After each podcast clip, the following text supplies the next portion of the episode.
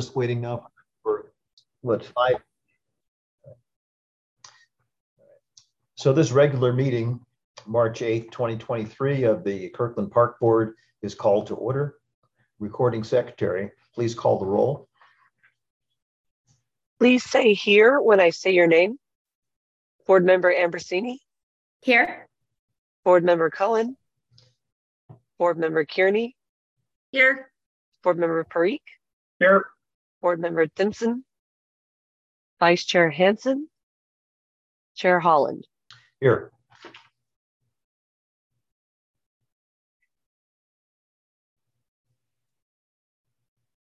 Do you want to announce the staff that are here as well? Yeah, sorry, my microphone cut out for a moment. And our staff present are Deputy Director John Lloyd, Park Planning and Development Manager Mary Gardocki, Parks Operation Manager Jason Filan, Recreation Manager Sarah Schellenbarger, Management Analyst Hillary De La Cruz, and Recording Secretary Heather Lantz-Brazil. Okay, so um, a quorum is not present currently. But uh, if Crystal joins us, then we will have a, a quorum. And uh, Board Member Ambrosini, would you like to read the land acknowledgement, please? Yes.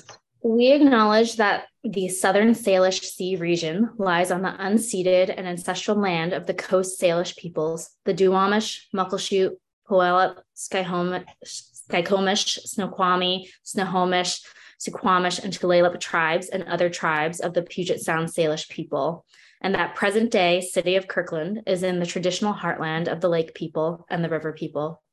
We honor with gratitude the land itself, the first people who have reserved treaty rights and continue to live here since time immemorial, and their ancestral heritage.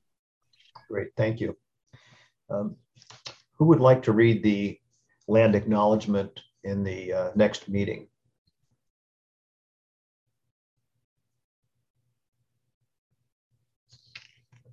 I can do it. Well, uh, thank you, Kathy.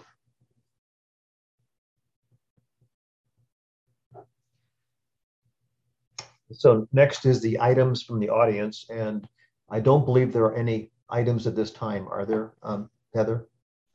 No, no participants in the audience at this time. Okay, very good. So we'll move on.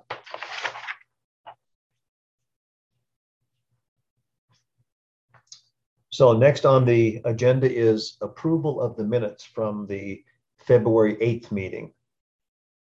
Does, are there any corrections or amendments to those meetings, uh, to those minutes? Okay. Uh, I have one, if nobody else has anything. The very last sentence in the, uh, the minutes under the of comments from the chair. It looks like it's a partial sentence. Um, currently, it's it says um, Saturday chair Mike ribbon cutting with council. So uh, there's a we missed a couple words in there. It should probably read um, Saturday, February 11th, Chair Mike Holland uh, will attend the ribbon cutting with council at Snyder's Corner pop-up. Other than that, I think it's just fine. So it's just a cosmetic change to the to the minutes. We can make that change. That's easy enough. So um, I believe we need, do we need to, to um, um, request a um,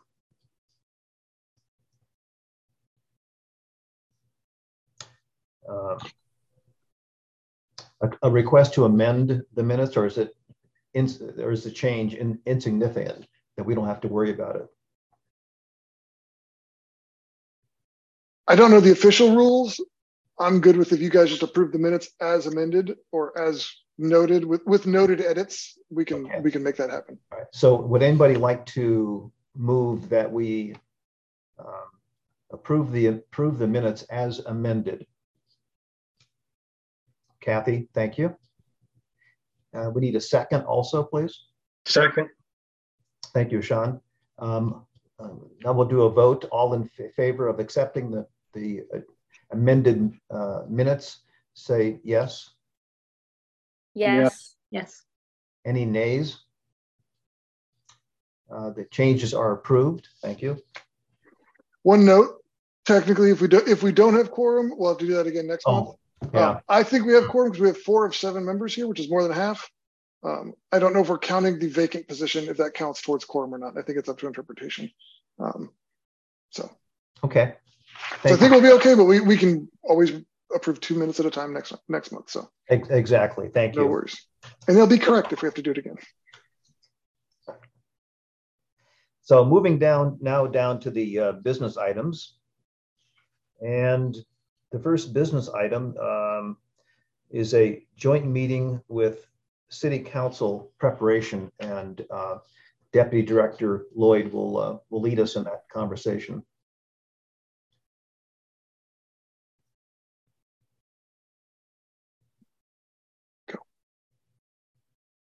Uh oh. Did I share it yet? No, I didn't share it yet. Not yet.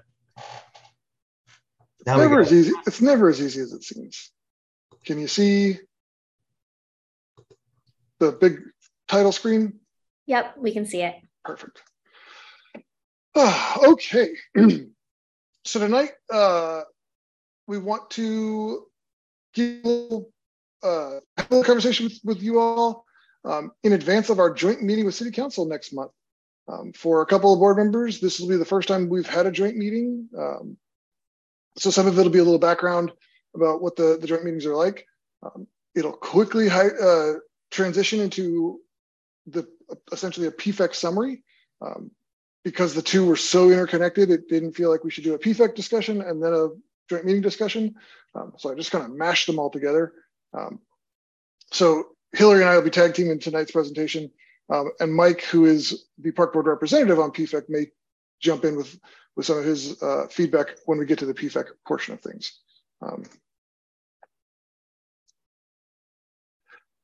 So the reason we do these joint meetings with city council, um, well, the purpose is to, so the park board can share your priorities, your discuss, um, and, and provide feedback to city council um, directly.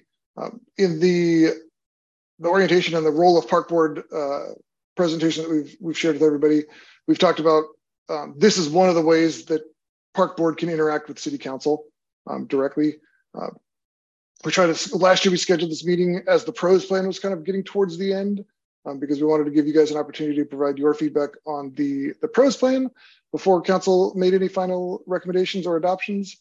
Um, similarly, this year we we scheduled the um, the joint meeting to coincide with the um, a discussion on PFEC's recommendation and council um, council hearing that um, feedback. The being that this is a joint meeting with city council, there's often kind of that like, well, how does it go? Where does it like, what does it work like? Um, it is at the study session prior to the, the city council meeting. Um, so it is facilitated by the mayor. Um, it is not our meeting, it's we're, we're guests at their meeting essentially.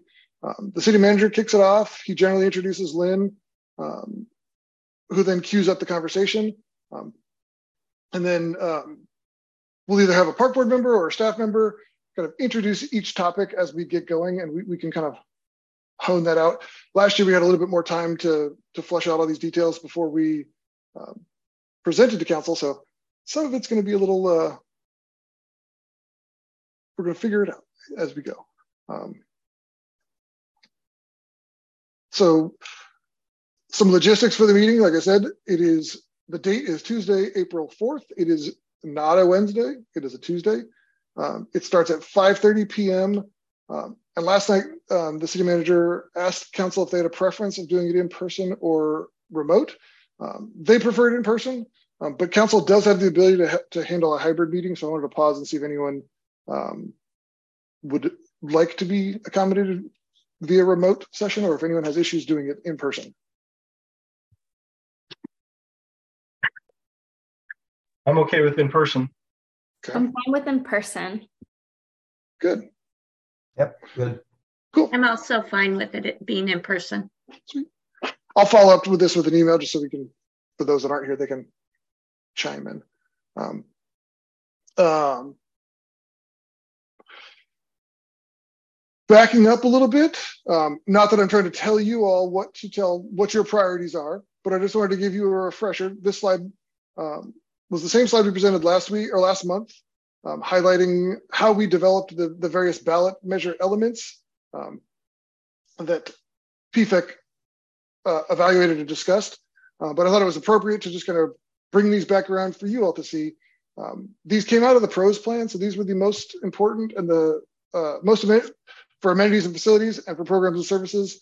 Um, we asked what were the most important of each of those categories and where our needs weren't being met.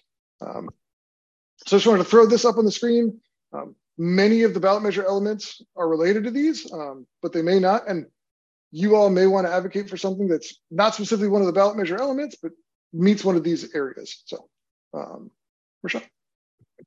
Hey, um, there's my screen is cut off a little on the needs not being met. There's a, a bullet point under after school and camps that I, I can't read.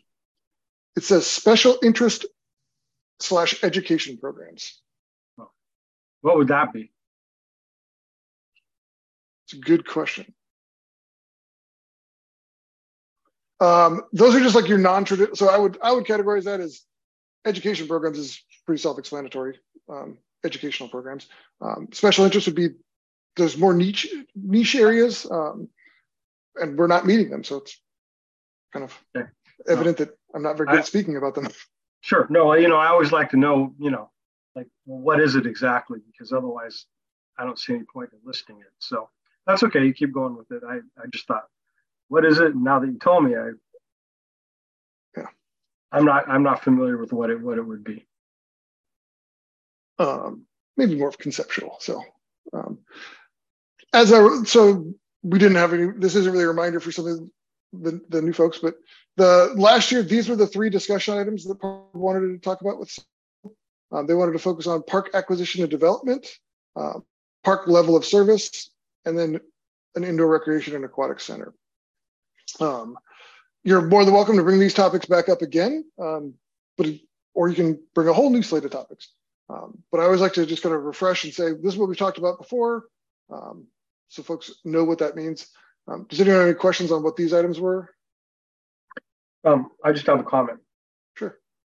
So looking through the stuff that was in the, the PFEC, I didn't see any new land being acquired.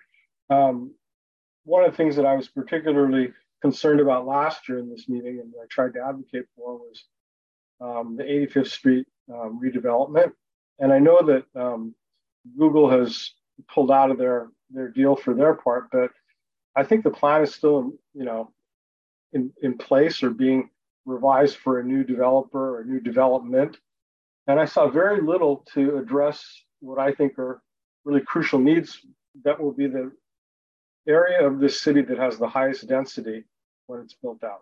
And there's nothing in this to acquire new land or to, you know, mitigate the effects of them having to travel long, or you know, some distance.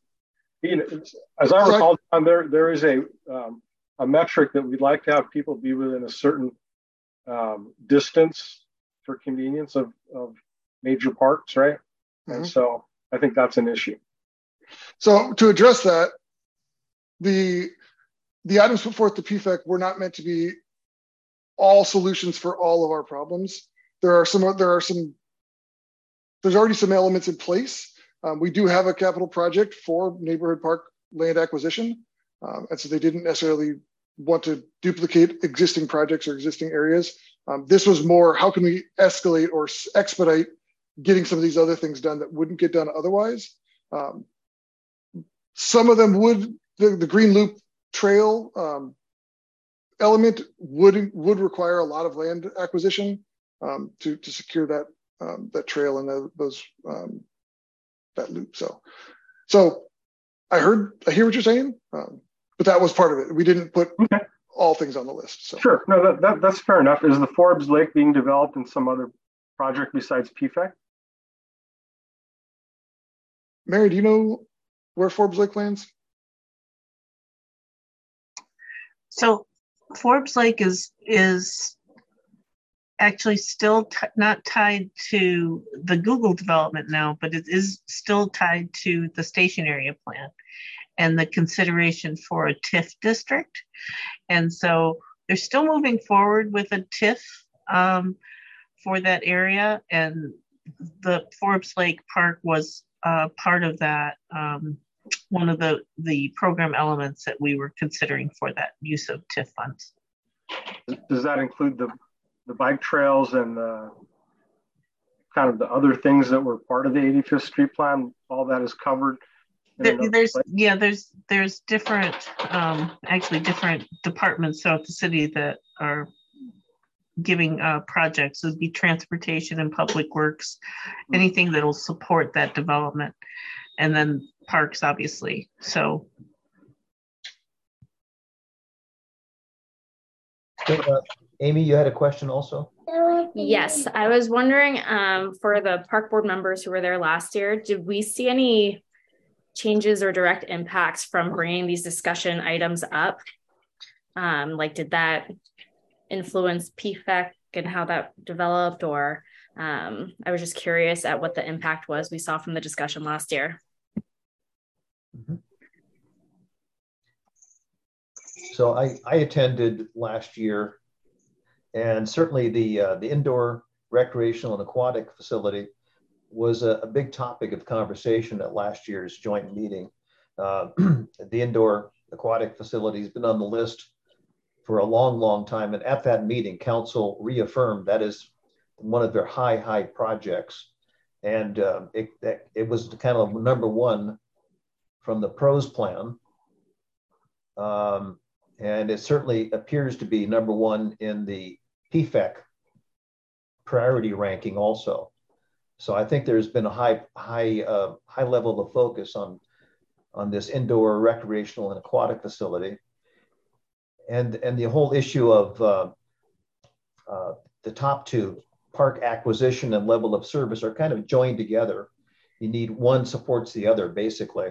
And uh, the council talked quite a bit about that last year about they're constantly looking for acquiring additional park space or or working smarter to provide a better service within existing parks. Um, and they're trying to do that now with, uh, you know, putting on, um, um, converting grass to multi, to, to synthetic turf. And so it can be used by multiple sports. So that, that, that line of thought was certainly uh, um, agreed with by, by council and uh, definitely a very high priority in the pros plan also. I hope that helps. It does. I think in just trying to think of what we want our discussion items to be this year, um, I like in preparation, I was looking at the pros plan and discussing right with neighbors on what their priorities are, which are reflective in the pros plan. So I was just trying to understand the we already have kind of that path of conversation going, right, from PFEC and the recommendations coming there, which are reflected from the pros plan. So I'm just trying to understand where the park board discussion and how that would influence what happens next or how that discussion would differ maybe from what the recommendations from PFEC.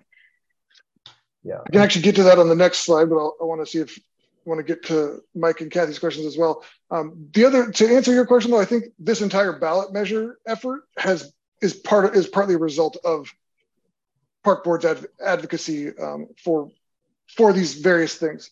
Yes, it came out of the pros plan, and yes, that was part of the deal. Park it, it was it's all iterative with council. I think they want to hear things multiple times. They want to reinforce what they're hearing and not just oh I heard that that one idea one time was really great. It does it really does help to to remind them and I think the the indoor recreation and aquatics facility has been on every joint meeting um, because it has been a community demand or need for many, many, many years. Decades. Yes. I wasn't going to go that far, but perfect. Thank you. Happy to amplify the message. Sweet. Kathy.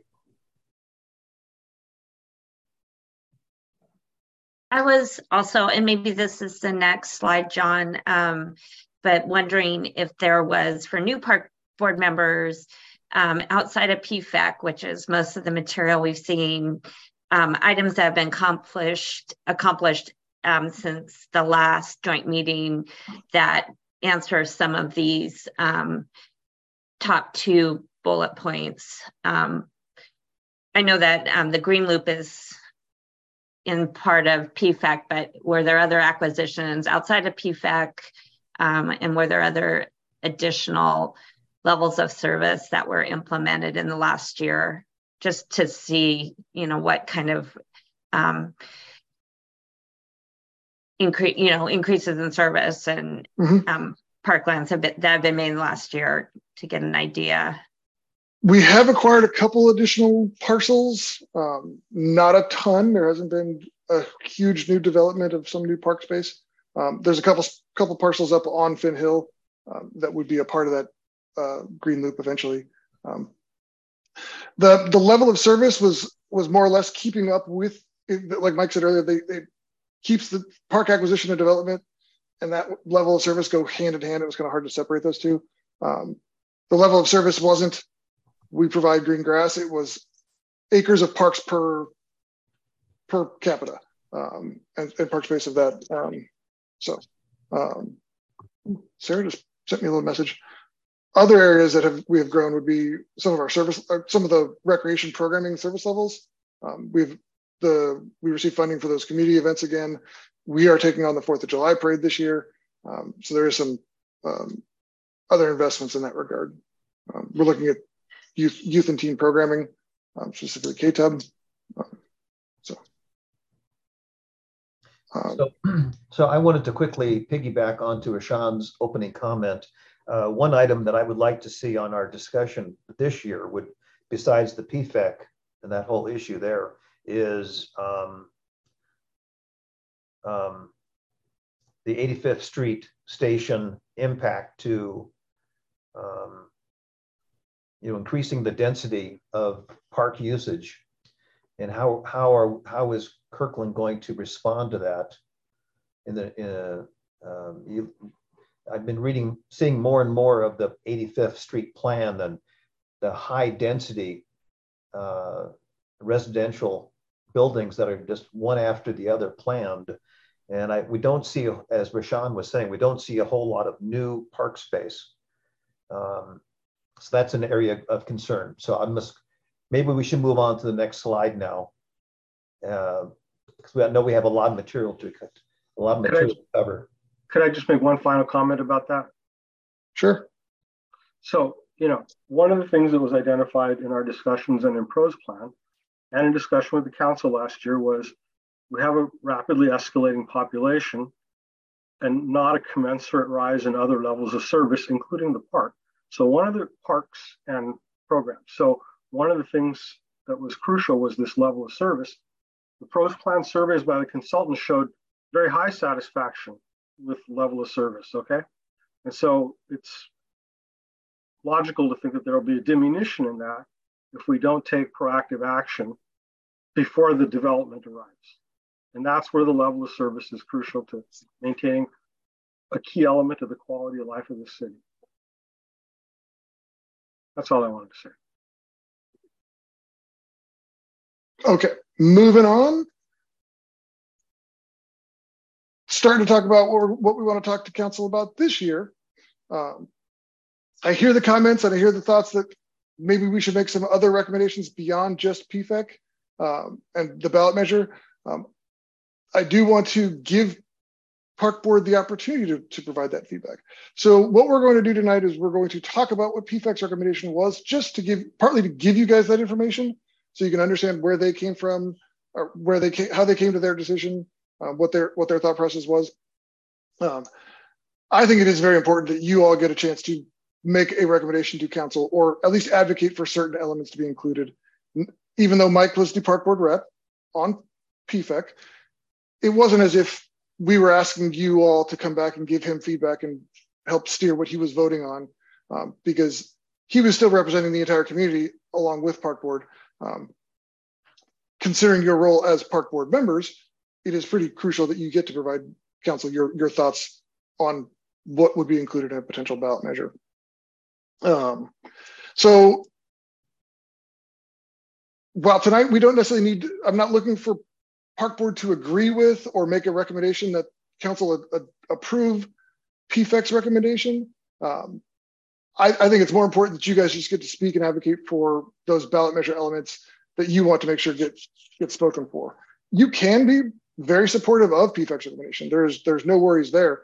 Um, but I'm not. I don't want to tie you to PFEC. So if you don't agree with what their top are or with this how they rank things, that is perfectly reasonable. That there's no right or wrong answer with what measure says or has. So that being said, I think one of the topics of discussion will be what you guys think should be included in in the ballot. Um, tonight, I then want to also identify some of those other discussion items. From what I'm hearing, I'm already I've already written down park acquisition and level and level of service as a continued concern um, with the growing population. Um, but we can that'll come down a little bit later. Um, so I don't want to get worried too much. At this point, I'm going to turn it over to Hillary to give a little bit of a summary on PFEC, um, on the PFEC process. Um, so we're going to talk about that for a little bit, and then turn around to you guys. Great. Thanks, John. It's good to be here with everyone. Um, so I just wanted to start off by saying, um, sharing this photo is of a very good number of our PFEC members. No, no meeting had perfect attendance, as is typical, um, but we had 45 members total, and PFEC was chaired by Councilmember Kelly Curtis. And over six months, these PFEC members spent over 50 hours each in meetings and in time between meetings reviewing information and providing their input. So really they had um, 13 meetings, but also just a, a, lot of intensive learning that went into their providing the results that they that I'm going to be talking about in a moment. And um, PFEC wrapped up their final work, or I wouldn't call it quite final. They wrapped up their work, their planned work, um, last Thursday on March 2nd, and we are planning on having another touch base with PFEC in May. And I will share right now the results that we got from the work. Um, next slide, please. So just a brief kind of summary. I know I know that we've shared with you about PFEC before, so I'm not going to go over everything, but kind of a reminder that in 2022, PFEC had meetings that were primarily focused on education and their understanding of all things related to parks and recreation in Kirkland and um, in other places as well. And then in 2023, the meetings really have been all focused on decision making, and we've had an outside facilitator, Pat Hughes, um, supporting PFEC and staff through the process of decision making. And last month, I shared the ballot flashcards with all of you that had 22 potential elements that PFEC was evaluating. And Mary talked about the facility options presented by OPSIS consultants. So we're not going to dive deep into exactly what those were again tonight, but those are kind of the references that we've shared with all of you. Um, and to guide the decision making process throughout this time, PFEC has used something called the Balancing Act, um, which some of you might be familiar with because the city uses the Balancing Act during the budget process in the fall. And it's an online tool that essentially gives PFEC members the ability to go in and select items they would include in their potential ballot package and rank them and gives us some important data. And so they've done that four times. And then I also, um, the most recent meetings at the February 23rd meeting, which is our second to last meeting, they did a dot exercise that helped rank some of the different elements we're going to talk about. And and then in other other things that they've been doing over the past couple months are really having World Cafe style conversations where they're going around to talk about specific topics, um, having group conversations with one another and kind of talking about, you know, what are the pros or cons of having one facility, two facilities, or no facilities, and talking about all the potential items that they've been looking at. And as a reminder, the potential elements they've been looking at really come directly out of the PROS plan work um, that was timed nicely and led up into PFEC's work. And then the other thing I just want to share is kind of there are three key questions have guided PFEC's work toward a recommendation. And so that's kind of thinking about what should the community buy, how should we fund it, and do you think it would pass? Um, and we kind of centered around those questions throughout the process. And the PFEC decision discussions really demonstrated the interconnectedness of these questions and the difficulty of answering one question without simultaneously making another decision. Um, so we'll talk about that. John's going to talk about challenges in a moment, but um, the kind of there are three more detailed topics that were the primary focus of PFEC discussions recently in their decision making, and those were facilities and whether PFEC recommends one, two, or no facilities. And if one facility, which location, what size, and if two facilities, what sizes. What other elements does PFEC recommend? And how much money does PFEC think that people would be willing to spend on a ballot measure package? So now over to you, John, for challenges. Yeah, so as, as Hillary just pointed out, there was, it wasn't a, there was challenges along the way. Um, I think she put it very succinctly that every question we ask had numerous different scenarios that could play out. So the sentiment, the sentiment "it depends" was a pretty common sentiment because we may ask, "Do you want the building to be at, in at North Kirkland or at the Houghton Park and Ride location?" It depends on what else is going to be included in the ballot measure. It depends on which facility. It depends on how big it is. Um, okay, could we vote? Like other questions, other examples. Well, do you think we could stop talking about the bottom five things? Well, no, they're only the bottom five because I thought something different than you thought. Um, everyone went into the, the, the discussion, the, the balancing act exercise with a different cost cap in their mind. Um, some of the earlier iterations of that, we didn't set a limit. We didn't say keep it within this dollar limit. Some people chose to set a limit. So they may have had their own limit of 250, 300, 150, whatever it may have been. Um, and they were working within a lower limit than someone else. So while they're while the 19th item on the list may have gotten two votes, it was hard to tell if it was someone's number one choice or if it was just fell off the list because other people were voting for less. So we weren't there was a some variables out there that that made the the conversations a little a little different. Um, then there was also questions of could you scale these projects? The scope, like we kind of set some of these, we determined what these projects would be, and we we created a scope for them. Looking at the the cost of some of these things, PFEC was asking some great questions. Well, instead of nine restrooms, could we build six to lower the cost down? Same sort of question with the facilities. Instead of 103,000 square feet, could we see what a 75,000 square foot facility could cost, or small, even smaller than that for for various options. Um, the funding mechanisms that change things drastically. Um, the, the prices that you saw on the flashcards that were orig- originally presented were all assuming 20 year financing on those capital elements. Someone asked, could we do 30 years? That changes the math pretty significantly.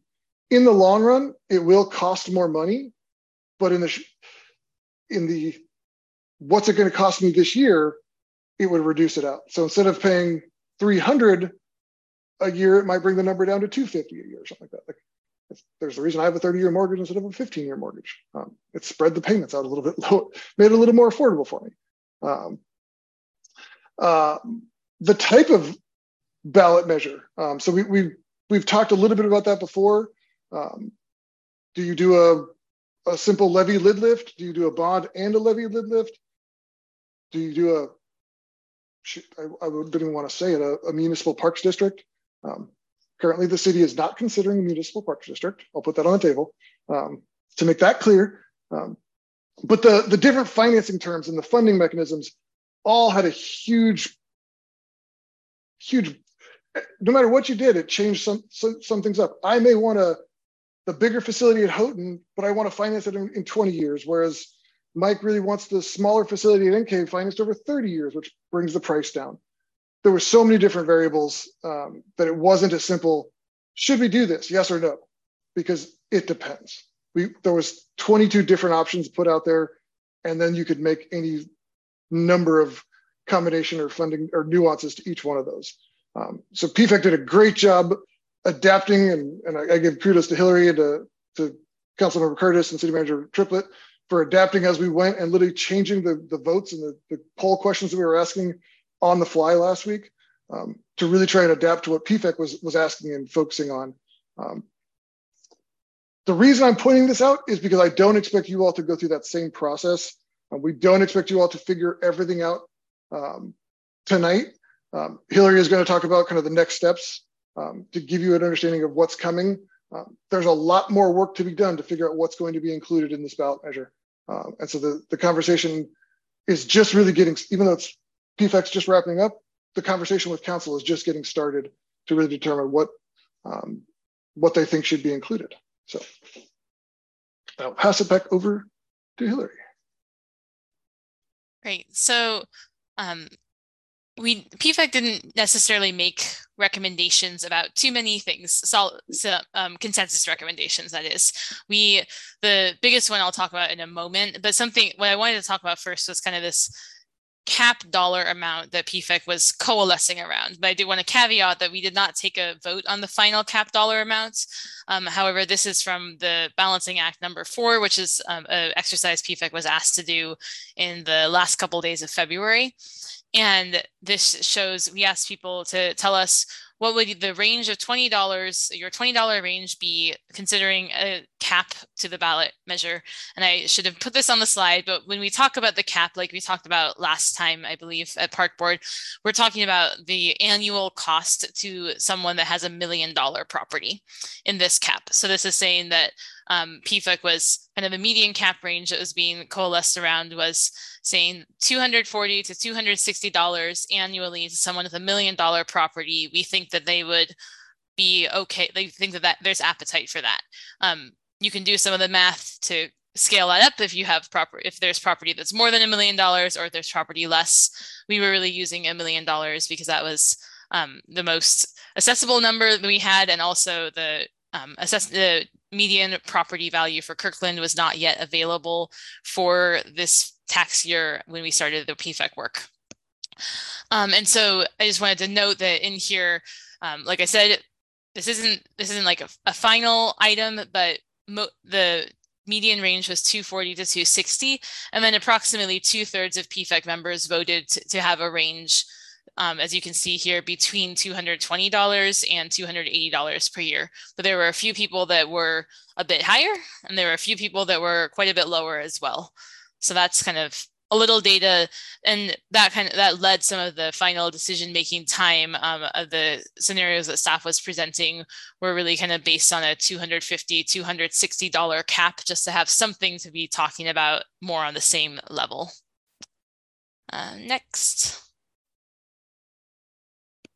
So uh, the PFEC recommendation that did get voted on, 92% of PFEC members at the beginning of the meeting last week voted to recommend that a potential ballot measure include at least one facility and the top five other elements from the list of the 22 ballot measure elements. And I'll show what those are in a moment.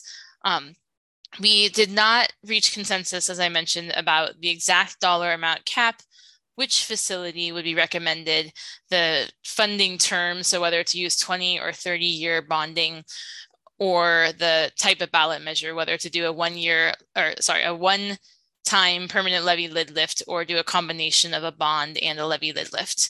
Um, but there is um, information and we're kind of working on all the PFEC recommendations and results and for the council packet for the March 21st meeting, which will have some more of this information and context shared out. But tonight, I'm primarily going to talk about kind of what the base package was and then the facility options. So we can go to the next slide, the big reveal. Um, so this is the base package that 92% of PFEC members said they would decide, yep, we've kind of coalesced around these. So the first row there you'll see is for a facility or potentially more. Um, but really, I want to talk focus on the next five for a minute here. And in this chart, you'll see what the element title was, the specific location, and then the neighborhood that it is in, in parentheses, and the annual cost to the million dollar home with 20 year financing or with 30 year financing. So that kind of shows what John was talking about. The difference, um, of course, being that 30 year financing spreads the load of the capital um, the capital payments out has a little more interest but has lower debt service payments due annually. And one more note and i see your question. Um, the annual costs include both capital and operating costs in within them. Uh, we have all the broken out charts but for the simplicity we really are talking um, about showing these annual costs that have capital and operating. And for a couple elements on this list, the last two, um, enhanced recreation programs for youth and teens or increased lifeguarding, those are only operating dollars. And so there's no capital bonding needed related to them. Um, Roshan. Yeah, thanks. Yeah, it's just cut off at the bottom of my screen again. So is it just that one other item that's the increased lifeguarding or is there other stuff? It's just that one. Yeah. Oh, okay. Yep. It, no worries. it, it really says increased lifeguarding at beaches and water safety education program is the full title of it. Um, but essentially, it's expanded lifeguarding. Sorry. Yep. Trying to make the font big enough to see, but also that's okay. It apparently cuts it off. Yeah, that's okay, John. Yep. I, I, just wanted to make sure I wasn't missing anything. So, yep. No, those... thanks for asking. Yeah, it's showing it's showing up okay on my screen, but you know, we all probably have slightly different screens. So yeah, well, definitely, definitely ask. Um, um so the enhanced recreation and youth. So in the other um, attachment that you could click on from John's letter earlier, is that all the other things that had no capital component, all operating cost? Is that what you were saying? So yes. like there was, okay. Yeah, so I'll, I'll, I'll talk about each of these just briefly to kind of remind us of what they are.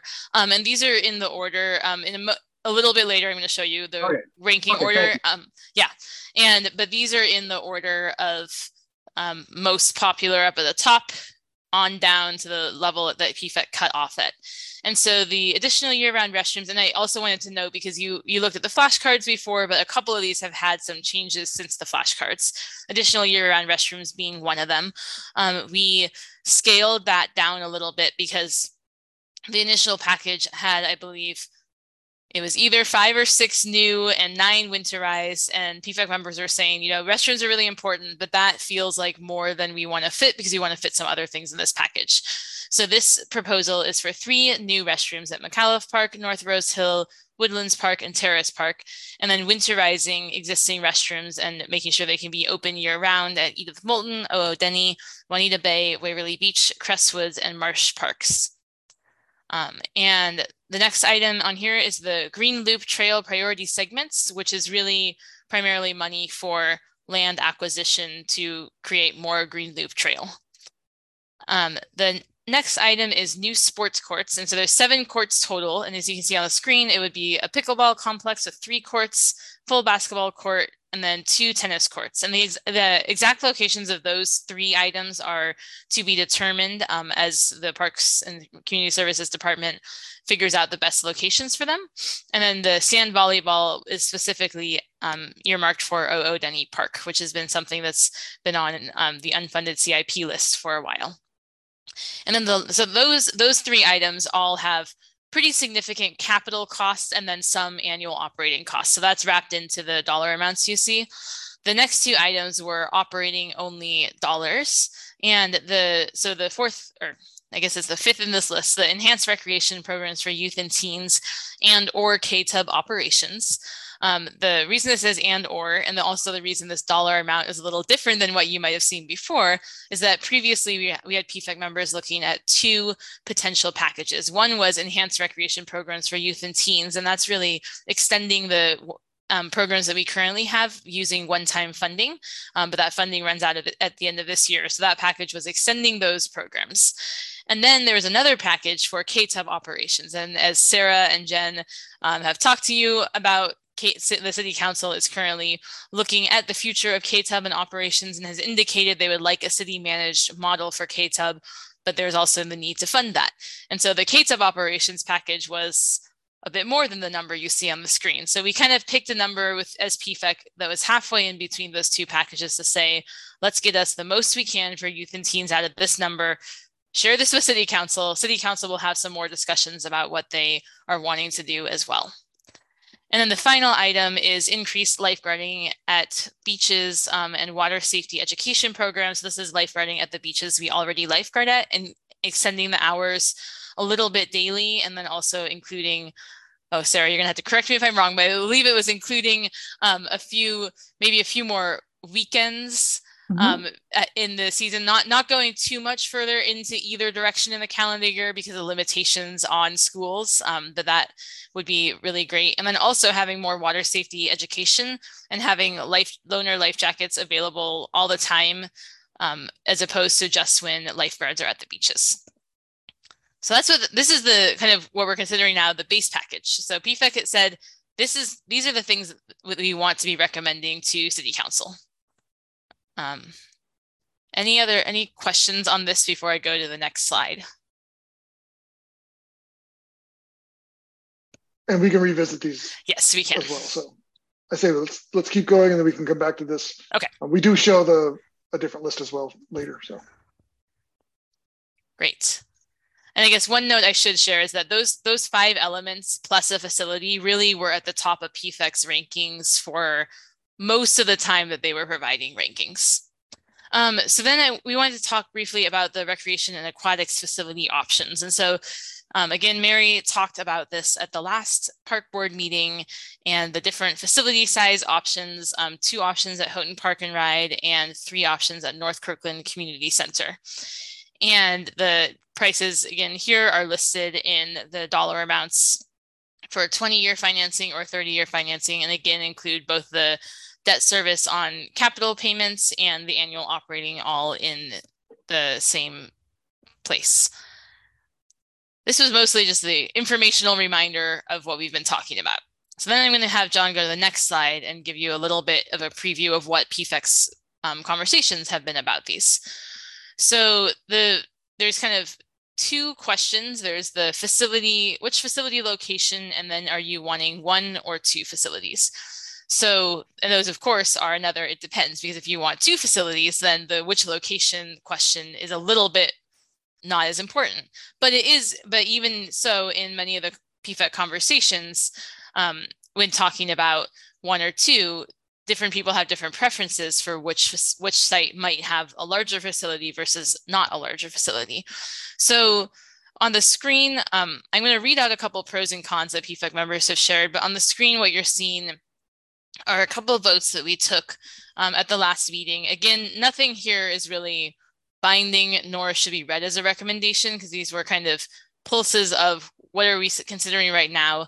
The questions on the left, I'll start with. Um, the We asked the question, which location would you choose if they were roughly the same size facility? This was not the, um, the 86,000 square foot facility at Houghton and the 74,000 at NKCC are actually approximately the same price. They're different sizes. Um, but that would so that could be what people were thinking about. They might have also been thinking about two exact same size facilities at the locations. And in that question, 58% of people said they would prefer Houghton Park and Ride, and 42% said NKCC. So that's still pretty close to a 50 50 split. Um, and then we also asked people, you know, what's your primary decision driver? Is it price or location? And that was interesting because only there 53% of people said it was location and 47% said price. And really a lot of what you know ultimately some of what we were doing with pfec was trying to get a little bit more of this information to be able to take it to city council. And then we're going to do some community surveying that is statistically valid to poll a little bit about these questions um, to get a wider breadth of what this what the community members want. Because i think a sentiment from many pfec members was we want to make sure that there's something out there that will pass and different people might have had different opinions about exactly what that package would look like but i think there was a shared sentiment of well hopefully something will pass. And so the next one of the next polls we did is on the right side. These are three separate polling questions we did. Um, one of our pfec members said you know as a reminder when when our voters are looking at what's going to be on the ballot, they're not going to have gone through this intensive 50 hour process that PFEC went through. Voters are often going to have just a statement that's on the ballot. Hopefully, they'll read the voting pamphlet. Hopefully, they'll see some other stuff out in there in the community. But there's not going to be as much information, and they aren't going to have a decision about some of the diff- what's included in the ballot because that will have already be, been decided. And so we were asking, you know, for each of these different packages, if this was on the ballot, would you vote for it? We weren't asking this of a specific dollar amount, but people knew kind of the general dollar amount would be either 20 year financing or 30 year financing. And so, as you can see, Um, 91% of people said they would vote yes on a package that was the Houghton 86,000 square foot facility and the top five elements that we shared. 83% said they would vote yes on a NKCC 74,000 facility and the top five. And then 75% of people said they would vote yes on the largest Houghton 103,000 square foot and the top five facility. But I also just wanted to share a couple of the thoughts that PFEC members had um, in the pros and cons for options and for one or two facilities. Because the other thing we talked about a little bit was there are still there's still some potential for a two facility option with reduced scale and facilities and we're working with consultants to figure out what that could look like um, the the two facility actually john if you go back one slide really briefly um, at the bottom here, you'll see these NKCC 49,000 square foot options. Nobody, most, most every PFEC member was not choosing that as their top choice facility. But even if you take the price of what those were priced out at and and add them together, that's more than the PFEC cap. And so we're doing some work, um, and part of the PFEC ask for council was, can you consider what what else could be done? Um, so next slide again. Um, so just a couple of the when considering one facility, some of the pro and these are these are really PFEC's opinions that I wanted to convey to you. Um, they're not necessarily staff they're they're not staff opinions. They're PFEC member opinions. Um, but uh, one of the pros op- opinions for one facility is that a larger facility centralizes facility components together, which is something that people may want.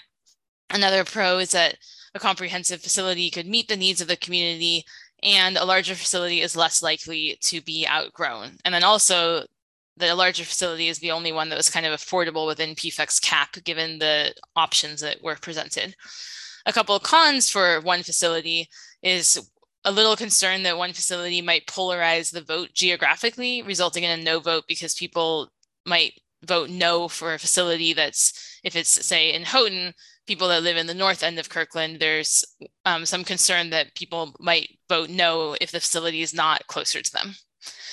Um, and then that kind of co coincides with the need to travel a little bit further compared to a facility that was a little closer to um, where someone is. But then, you know, someone else, they remind the group that currently we don't have a facility in Kirkland and many people travel outside the city limits, which for some people live on the edges of the city limits is a shorter travel distance than others. Um, but that's just something to keep in mind. And then a couple of the pro opinions for two facilities was something for the North and South. You could design facilities to be complementary with um, specific purposes and it, two, two smaller facilities that are scaled down would give everyone something to vote for. And a couple of the cons for two facilities would be that they're more expensive. Um, some members share that they don't like facilities for specific purposes, like the idea of having one that's really aquatic focused and one that's recreation focused. Some people like that idea, some people don't like that idea. And also just some concern that we might outgrow smaller facilities more quickly and that we might not, or PFEC might not be able to fit more other ballot measure elements in if there was that much money being spent on facilities. And then a couple um, of the pros and cons around the actual locations of Houghton Park and Ride versus North Kirkland Community Center. The Houghton Park and Ride pros are, um, and again, these are opinions that people were sharing, but it could be a more valuable location in the future with density in downtown Kirkland and the station area. Lake Washington High School doesn't have a pool, but Juanita High School does. So there's already a pool in the north area, and having this in the south area would be closer to Lake Washington High School. Um, the lower site costs are associated with Houghton Park and Ride because it's already a pretty flat piece of land that's a parking lot, whereas um, there's a lot of more, there are more site costs associated with North Kirkland because of the condition of the land and the slope and the water grade and grade issues. Um, and then also Houghton Park and Ride is close to 405. And then a con, kind of not in favor of Houghton Park and Ride, would be this location is too far from the north neighborhoods. And then some of the pro opinions for North Kirkland Community Center are that NKCC might be better for passage and easier to sell to the entire community. I think some people would say that about Houghton as well. um, some some people said that they want something at NKCC, even if it's just a replacement, and partly because the the building that is currently NKCC reaches the end of its useful life in 2029 and is in need of significant investment in order to extend the useful life of the building. Um, and then also a comment of greater focus on diversity, equity, inclusion, and belonging with a facility in the north end, which is closer to people with more diverse backgrounds and lower incomes compared to some areas in the south end. And then a couple cons for the North Kirkland Community Center. I kind of already mentioned the site costs themselves are just higher. And then neighbors may be concerned about the impacts of a new facility. And you probably heard a little bit of this through all those pros and cons, but some of the comments that were shared really could be said about either facility, depending on who you are, which who a PFEC member is and what they're thinking. So, you know, some thoughts of it's too far away from my neighborhood or traffic concerns getting across the city and um, a wondering if we choose a certain location, people close to the other location might not want to vote, vote for the ballot measure.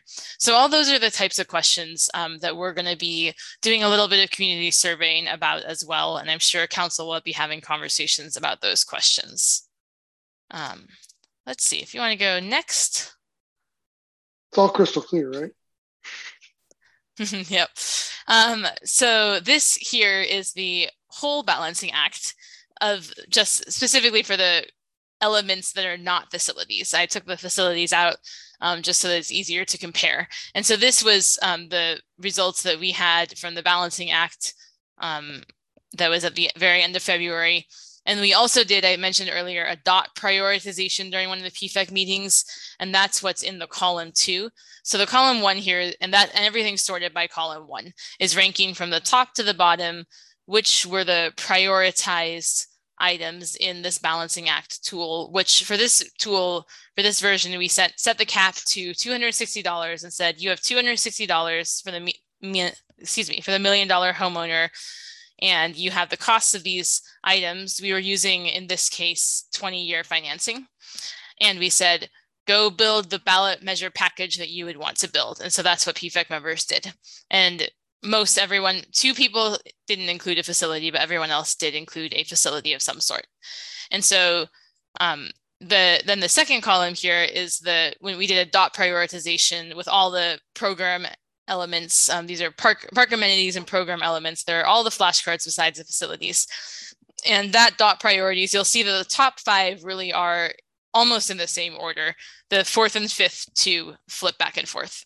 Um, and then the next kind of the next ones um, are there's a little jumping around, but they're in a similar order as well. And the percentage there is the, the percentage of PFEC members who in the Balancing Act included that item in the package that they were saying, this is the package that I would want to see. And so that is really how we then rec- um, ask PFEC, would you want to include the ones in the green, the top five priorities in your package? And that is what they said they would recommend. So I think we'll, I have one more slide to talk about next steps, and I think John's going to open up for discussion. So I just wanted to um, make sure that you all are reminded of or made aware of kind of the next steps in the ballot measure process overall. So today, March 8th, we are writing up the PFEC report that will be for the March 21st City Council meeting. We're having a study session, that's the 5.30 p.m. time, about PFEC um, and what the PFEC results shared. And that again is, you know, we're calling it results. There's some recommendation and then there's some inconclusive information that will be really beneficial to council in their conversations. In April, um, we're going to have a city council resolution to accept the PFEC report and council discussions, which includes, of course, their study session with Park Board. There will also be a statistically valid community survey that is out in the field to get a little more information um, from a wider breadth of people um, we're contracting with a surveying company to do that. And that information will be brought back to council as well as PFEC in May. So city council will talk about the survey. PFEC will also review the survey results and reconvene for further recommendations based on those survey results and after having a little more time to think and talk to people in the community. And then in June, we will have, you know, there's a theme. Council will keep talking about this at their meetings, and we are sure there will be lots of interesting conversations between council members. Um, but and behind all this, staff will continue the work that has to be done to put a ballot measure on the ballot. Um, but in June, we'll with council will review the ba draft ballot measure language. We also authorize pro and con committees um, because when the city is able to put on the ballot uh, the ballot measure and then an explanatory statement about what this would do. But the city can't tell people you should vote for this or you shouldn't vote for this. And but there is a process through the King County elections that you've probably all seen in a voter pamphlet where there's always supposed to be a pro committee and a con committee. So a committee of people that will write a statement in favor of the ballot measure and a committee that will write a statement against the ballot measure. So those committees end up getting appointed or authorized by council. And then July 18th is the last city council member to vote to put a measure on the November ballot. And August 1st is the filing due date with King County elections when everything needs to be into them. So I wanted to share this timeline mostly to um, show you that there's still a lot of conversation going. Like John mentioned, we're, you know, we feel like we're still in the middle, we're in the very middle of a process, and it, but in some ways it's really kicking off even more now with the council process because city council is the ultimate decision makers about whether to go to the ballot, how much to go to the ballot, and what to include. And so we'll be sharing all this information with them in a couple weeks. Back over to you, John. Thank you, Hillary.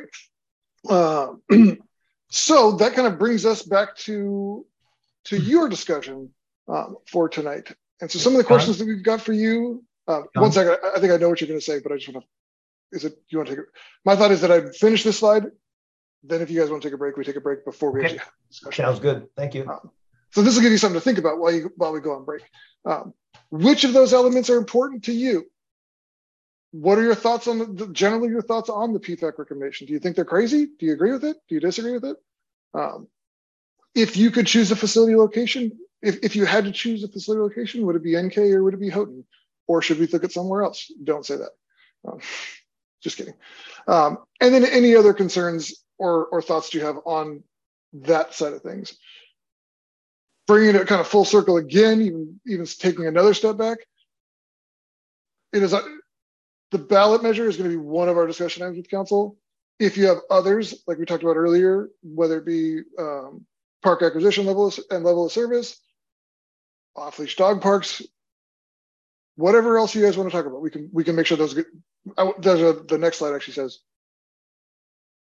so the for council, I know we want to talk about ballot measure feedback. After our discussion on the PFEC stuff, I want to confirm what other topics do you guys want to discuss? Um, so with that being said, sounds like we want to take a break. It's 8.07 now. We're thinking 8.15. Do you want 10 whole minutes? We can do 8.17. Yep. Sounds good, John. All right. So back at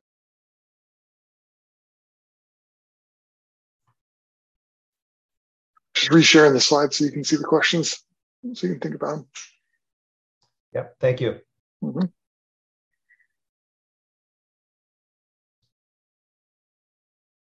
So Tammy told me she wasn't, uh, she might have to step away again. So I think let's just carry carry on. I think we're back now. Yeah. Okay, so we are back. Um, all that was crystal clear, very easily understandable. You you understand how you don't know why PFEC took six months to get to this point. Um, so yeah, as you can see, it's a very complex uh, and nuanced discussion. Um, there are no simple answers, and it, it all depends on what you think um, individually, not you park board. Um, so that's where I want to start is kind of with that background with what PFEC thinks. Um, I really just want to open the floor to your feedback um, to see if Park Board wants to coalesce around certain elements that may or may not be on the PFEC list. Um, if there's other other, I'm open to ideas on how to discuss this. So, um, Kathy. So I was just wondering if you wanted us to go through bullet point by bullet point or just kind of answer all the questions one person at a time? What would be the best way? Probably let's go with bullet point by bullet point. I was going to say one person at a time, but I do think there's going to be enough. You're going to have a thought on item three of this, and I don't know. I think it might just be easier to go bullet by bullet. So if we start with the what elements are important to you as park board, and Kathy can continue. Oh, okay. Um, so, um, obviously, I think the elements to me that are most important are one, an aquatic center. Um, there's two um, things that aren't included in the PFEC top other five, but one of them was number six um, that were on my list, which was the enhanced park security and safety that I was hoping could make it in. Um, and then in, in addition to that was the um, turf, um, larger turf fields at Crestwoods.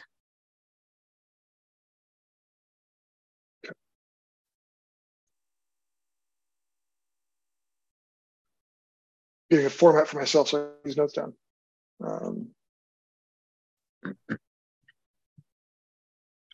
and I'm not sure if you want reasoning behind those or you just want to create a list. Um, I think if you have some some thoughts or some some justifications, yeah. or because um, I think that will be important that we make sure we articulate why you want to advocate well, for these things. Um, so I, I live by Juanita Bay Park and um, Juanita Beach Park, and um, I know that just in the community, I know people who may not be um,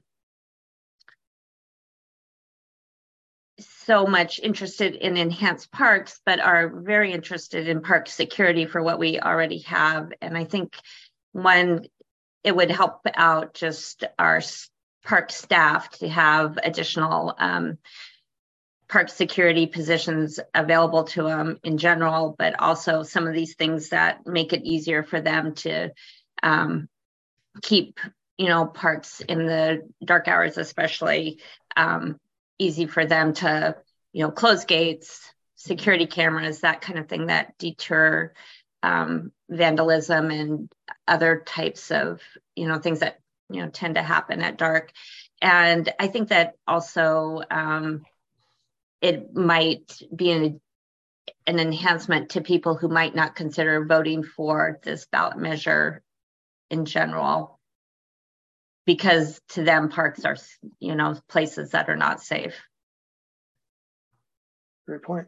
and you, you made it you made a good point there part of the reason these ballot measures or these elements exist in addition to the, the aquatics and recreation facility is because that that effort to make sure there's something for everybody included um, we realize that some people may not be interested in a rec center but they may be really interested in artificial turf fields or enhanced security. So we wanted to make sure that that ballot measure isn't just attracting someone that wants to have a rec center, um, or yeah. that we're just attracting folks that want an artificial turf field, um, or whatever it may be. Um, so that we really try to yeah. make it so that the, that's why the package is so diverse as well. So, yeah. and you know the the artificial turf fields are particular to me. I don't have kids in sports anymore, but I do know that um, Kirkland compared to um, Redmond and Bellevue lack a lot of um, sports fields that are, um, you know, have the ability to be used for recreational sports leagues. And that to me has always been um, something that Kirkland lacks. And, and even if we people say, well, you could always go to Bellevue, you can always go to Redmond, there's there's not enough fields for everybody. Mm-hmm. And so it impacts kids because they end up playing games like at 10 at night, you know, things like that, which I don't think is a great thing, you know. So that's another thing. I just think that parks are for kids a lot of the time and giving them things that they need. Mm-hmm. I like that. Thanks. Well, well, the next person topic, and I just had I have to jump in. John, thank you for saying the something for everyone. I should have shared that was really one of the key takeaway messages that PFEC discussed too, that they really wanted a ballot measure that had something for everyone and that everyone could see that in it. So in my writing up of the report, I forgot to share that key message, but I, I uh, just wanted to, I might have, but um, I wanted to really just reiterate that because that was something that um, many PFEC members shared as one of their key messages and takeaways.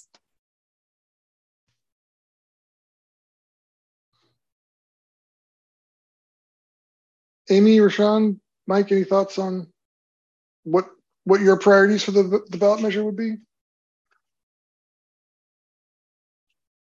Go ahead. Sure, I'd be happy to go if, if it's okay. Sure. Yeah. Um, I agree with everything Kathy said, number one. Um, and I think it would poll a lot better for the security to be moved up. And if I had to replace something, I would say be the enhanced recreation programs for youth and teens. Not that I think that those shouldn't exist, but I would rather fund them through other appropriations than the park bond. Because when I read through some of the details of those, um, they don't strike me as something that will get people to vote for. So my number one concern is that um, we'll fail again at the facility that has been on people's minds. When I said decades, that's a literal thing. It's it failed one time before. Maybe it was 10 years ago. I can't remember by how long that was. That was mostly because there was a park district involved. That's not in the mix this time. This is our chance to get this thing done for generations to come. And um, I would I would prefer the Houghton one, the biggest one in Houghton. And I would also prioritize um, the North Kirkland, not for a pool necessarily, but um, and I, th- I thought that site was already ruled out for a pool from a previous meeting. Apparently, it's back on. I don't know why, but certainly the North Kirkland Community Center needs a major revamp or a tear down and redo, which I think that's what the plan is for, just to tear it down and redo it. So those would be the top two. I think that that would be um, a little bit of something for everybody and really a, a, major enhancement to our, our park system, no doubt about it. And I, think we have to be very careful about scaling this thing because I don't know about the rest of you. I got a 22% tax increase this year. And um, almost everyone I've talked to has had a similar range. And I know it's a levy rate and it can only go up by a certain amount and it gets stepped down by relative value. But somehow I haven't met anyone yet whose taxes have gone down. I've only talked to people who are experiencing a similar increase as mine. So, and we're also headed through, you know, a little rough economic patch. So I think there may be some general reluctance to, to tax ourselves more for this. And so we have to be picking the projects that are um, the number one vote getters and avoid any projects that create opposition or any funding mechanisms that create opposition. Uh, that's part of the path to success on get any of these things done. So the aquatic center, big one um, at Houghton, um, a complete redo of um, North Kirkland, and then in the smaller categories, even though they're still expensive, I would put in the park safety and security. And I don't know why there's a parenthesis about removing safety cameras, um, but I would not remove safety cameras. You know, that was one of the uh, the ways that PFEC was scaling those projects was they were trying to cut some money out and said, well, you, okay, well, the, you can remove the security cameras and make it you, cheaper. Um, yeah, sorry, you know, you, you, you, your, your right to privacy in a public space, especially a public park, is somewhat limited, right? So I would I would keep the cameras and do everything possible so that people feel safe in the parks. Um, you know, for a big part of the 24 hour period, let's say. Well, some parks are closed, you know, after a while, mm-hmm. dusk or whatever. But I think those are important things. Um, and I think that the this the sports fields and the pickleball courts and that stuff, that's really good. I know that from the pros plan that, you know, people want more um, restrooms. So, uh, you know, I'm having sticker shock all the time. I'm on the neighborhoods. I went to this neighborhood safety thing where every neighborhood can you know, nominate a project. We had a crosswalk. It's $40,000 for a crosswalk. And believe it or not, some vigilantes, they went out there and they painted their own crosswalk. I would have never known that it wasn't a city installed crosswalk. It was done really well. I assure you, they didn't spend 40 grand to do it. so there's a little bit of sticker shock in all of this, but if I have to pick the top things, I would pick those. And one last thing is um, and I know that um, Mary spoke to this earlier, but count me skeptical as development paying for itself when we have a really large growth project coming in. And there's nothing in this that really um, expands some of the other kind of park facilities that we have. It's all about um, these buildings, right? And they're expensive buildings, but they're well worth it. And so I would say focus on the, you know, the top value things that you're most likely to get enough votes for. And um, I forget who, which one of you was talking about, or maybe someone else that um, a bond requires, I think, like 60% approval versus the these levies or, le or lid lifts, right? They only require a simple majority, right? Yes. So is that right, John? Yes. Yeah. And so I would say let's lower the bar and try and do as much as possible through the lid lift, which can be monetized, obviously, you know, dedicated stream of revenue to get the present value financing that's needed to put these things in. We are not planning on talking much about the, the funding mechanisms tonight. We'll definitely provide more information as we get closer and further along hearing what council wants to go with. Um, but That's here, fine, but that, I- that is a good sentiment to, to, to hear. every time. yep, that, that's a perfect sentiment to hear. So um, appreciate that. Um, Amy, since you haven't had a chance yet. Uh, Tammy had her hand up first. Oh, Sorry. If Tammy, if you want to go ahead, I know you might have to run. Oh, no, I had my hand up like last. I just got back. So go ahead. Oh, okay, perfect. Um, so really amazing work, I think, by the PFEC. I just want to say I'm really impressed and I see how complex this all is and um, really appreciate all the work that's been done um, and both doing the work and then putting it in a way that's digestible for us. It is a lot. Um, one of the first things that kind of struck me um, was the cap, to be frank. Um, in talking to some of my neighbors, I know that um, in you know this area in Houghton, it's you know a lot of two million dollar homes, right? Um, plus, and I know that there will be a lot of sticker shock. So I just wanted to share that from some of the conversations I've had around here. Um, and Roshan, exactly what you were saying, where we are in the you know um, economy, and I think a lot of people have been hit by a number of the layoffs in the area.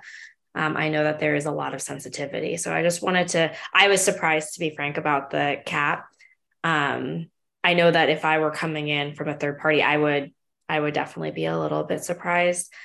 Um, with that, um, I guess my thought was in terms of priorities, I'm aligned with the priorities. I really agree with what um, Roshan and Kathy had said. Um, I was a little personally disappointed to see Phyllis Needy taken off on the reduced restrooms um, since I'm there multiple times a week. I will say, I was like, as someone who's there very often, um, I was disappointed to see that one cut off the list. Um, but I understand the need to reduce that down. Um, the um, number eight, the synthetic turf multi-purpose sports field. Again, I think that's one that has come up again um, in a lot of my conversations as a high need for this area. Um, so I just wanted to say for me, that's a little bit more of a priority based on the conversations that I've had. Um, and again, I think um, I probably skew a lot, uh, maybe a different demographic than some of the park board, a lot of uh, young families that I'm talking to as well. Um, but overall, I mean, I I am happy to support um, how these have been prioritized and how um, this is coming out. I really just was very surprised at the cap, and I like I, maybe it's a little bit of sticker shock, but um, I know when I had talked based off the last conversation we had on just where the aquatics facility was coming in, um, I know that some of my neighbors felt like that seemed like a lot, and as much of a priority that is, I think I already could see some hesitation, and that's without adding in the other elements, right? So um, I just wanted to share that feedback. Good to know. Uh, thanks. Um, yeah, I echo the work has been great, and and I think I'm generally aligned with all the priorities. I am surprised. I'm kind of thinking of it politically, like how do we sell? How, how does the how does the city sell this to all different demographic groups so that everybody gets a little something? And so, politic, you know, from a politics standpoint, you've got you've got things for young fam, you've got things for families, right? With the pool, the aquatic center, increased lifeguarding, a teen center. You've got restrooms and new sports course for the middle years. Um, I'm surprised that the dog park kind of fell off the list. Um, so one of my questions is above and beyond above and beyond the ballot measure, um, what budget does the parks have to add some of these things that fall off this list? Um, and then do you consider um, adding them into the measure to get sort of different blocks, if you will, like in selling it? So if you put if you put another dog park on here, for example, in an area that's underserved to, to give the dog lovers, will they then come out and vote for everything else on the list? And so, is anybody looking at this list from the lens of the different um, groups that are most likely to vote? Right? Will the young families come out to vote? Will the seniors be voting? And then they find that, you know, I don't use the teen center, right? Like I don't, mm-hmm. I don't know the community well enough to know if that's something to cynically be looking at to help sort of sell the ballot measure. To the point, like if you have, uh, you know, um, you got to do something in the north if you're going to do something in the south, otherwise people won't come out. Just start taking it to the next level. Um, but I do generally agree with the priority areas. Um, is the Green Loop, and just one last question, is the Green Loop Trail, is that, is, is the trail from sort of north south to north reflected in this and what is that called that would uh, connect, i believe you're talking about the, the cross kirkland corridor? Yeah that would connect all the parks that we've been talking about in our um, in our six year plan. Is that i don't here? know specifically which project you're talking about well i think it was um, just it wasn't it wasn't a project per se, it was a desired goal to connect all the parks together with um, long, with different kinds of, of connectors. Um, it's got a name. The vertical, vertical parks, horizontal parks. Oh, linear, linear parks. parks. Linear parks, that's it. Yes. Um, so this, all these elements were um, I think, like I said earlier, to expedite some of these projects. We still have our capital improvement project list. So, so projects that are already on that list are still on that list. Um, the and as Hillary mentioned, this is not the end of it. This just because PFEC recommended this, this isn't to denigrate people. There are only 44 people. The city's got 90,000 plus.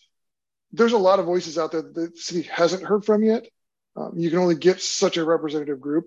Um, so, like you mentioned, the, the dog park one, and that's the, the or Snyder's Corner, the, the lowest one on the list there. Oh, okay. That there may be a population out there that really wants to advocate for that. Um, it can still get back on the list. That's why council is going to continue this process. PFEC was kind of the first crack at things and understood getting that education piece out there, trying to understand how people are thinking about this. What are the thoughts to help us inform, just like you said, how are we going to sell this to the community? Um, so it was essentially like a really long, drawn out focus group. Um, right. There will be surveying, there'll be a ton of outreach happening over the next several months um, to try and find out what exactly the right mix is going to be.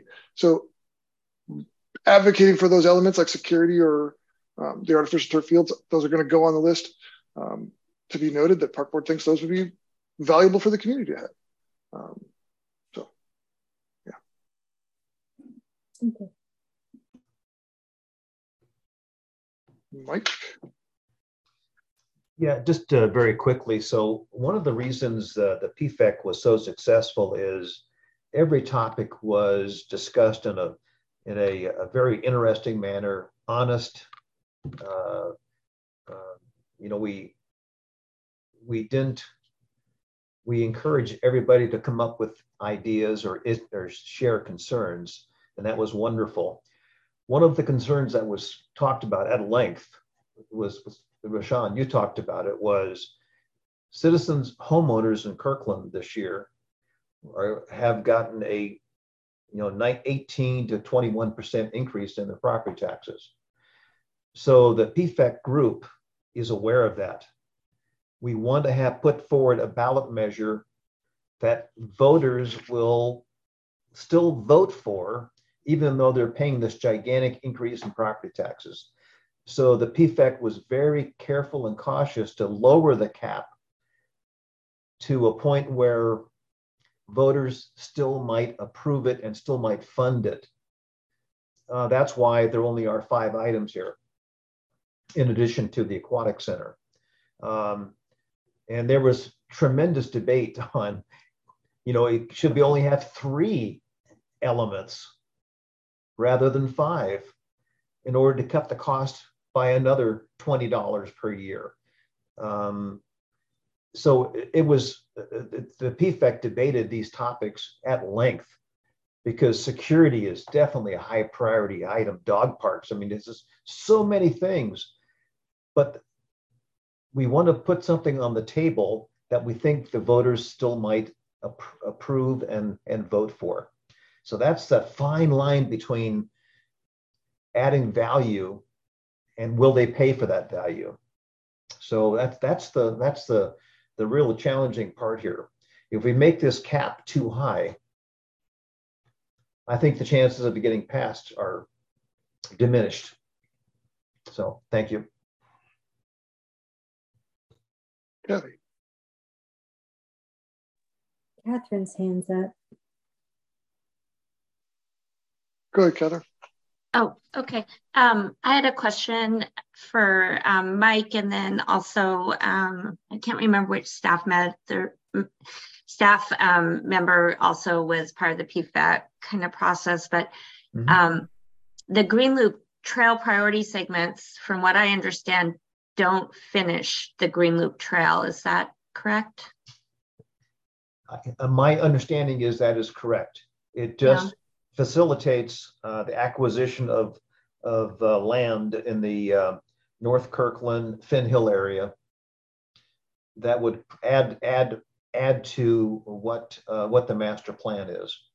So this is just acquiring pieces that I live um, at the base of, well, I actually live on technically on Finn Hill. Um, and have lived here for 28 years. So I guess I was also wondering if the demographics of the PFEC com- um, committee contained a lot of people from the Finn Hill Neighborhood Association. I don't know if that was ever yeah. taken.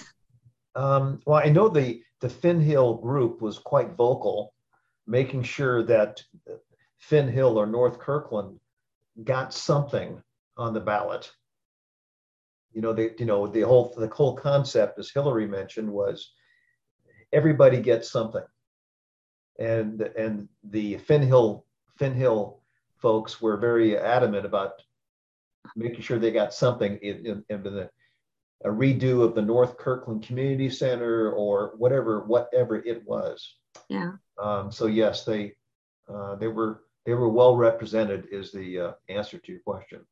Yeah, and I think I think I would just elaborate slightly on your question about like the representation. I think we had we I need to go back and look at the numbers, but we had people from almost all the different neighborhoods yeah. in the group, and um, because we had both folks that were um, asked by a certain organization, including all the neighborhood associations, to be on PFEC, and then we had I think about 20 of our members were at large members who applied. And so we looked at that kind of diversity of neighborhood as well as um, we had decent diversity in age, um, a lot of people with kids at home and different things, and um, some ethnic and racial diversity as well. But I do think um, certain certain people had some smaller groups that were forming, and so different ways that that happened happened to be by who who the people were in the room. Um, but I I think of you know yeah, I think that 62%, there definitely were not anywhere close to a quarter of people that live in Finn Hill on PFEC. So I think that while that group might have been vocal, a lot of other people, I think, especially seeing the priority from pros about trails in general, I think that was a tie that was made. And then was it communicated that this doesn't create a a complete trail system in any means? Because when I've looked at the Green Loop Trail, which to me is, you know, since I live here, is a good thing, except for there's no parking for it you know so it's not like it's going to be a huge community draw it's it's for finn hill to walk around our neighborhood and down to juanita beach on a really steep hillside. So it is somewhat limited to the people that can use it too. Yeah, I, would say to answer your question of was it communicated? Yes, it was. That okay. this would be able to fund some land acquisition for priority pieces. And we had that question come up of would it be funding additional parking in the area? And the answer was no, there would still needs to be the, the street parking that people can find. We also don't have a master plan yet for that.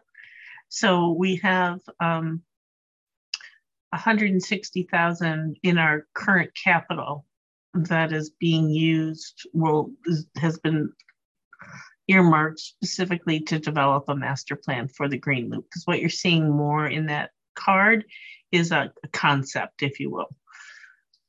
So it would have to be fleshed out a little bit more. I guess you know um, thinking about you know the my neighbors around me and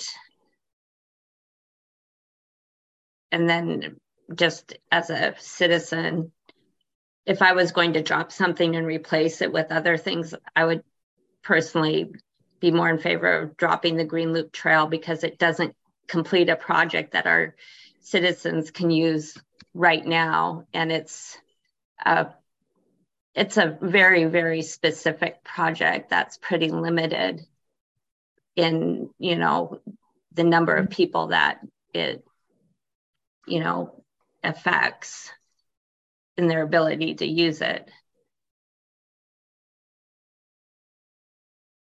Points. Yeah, appreciate that.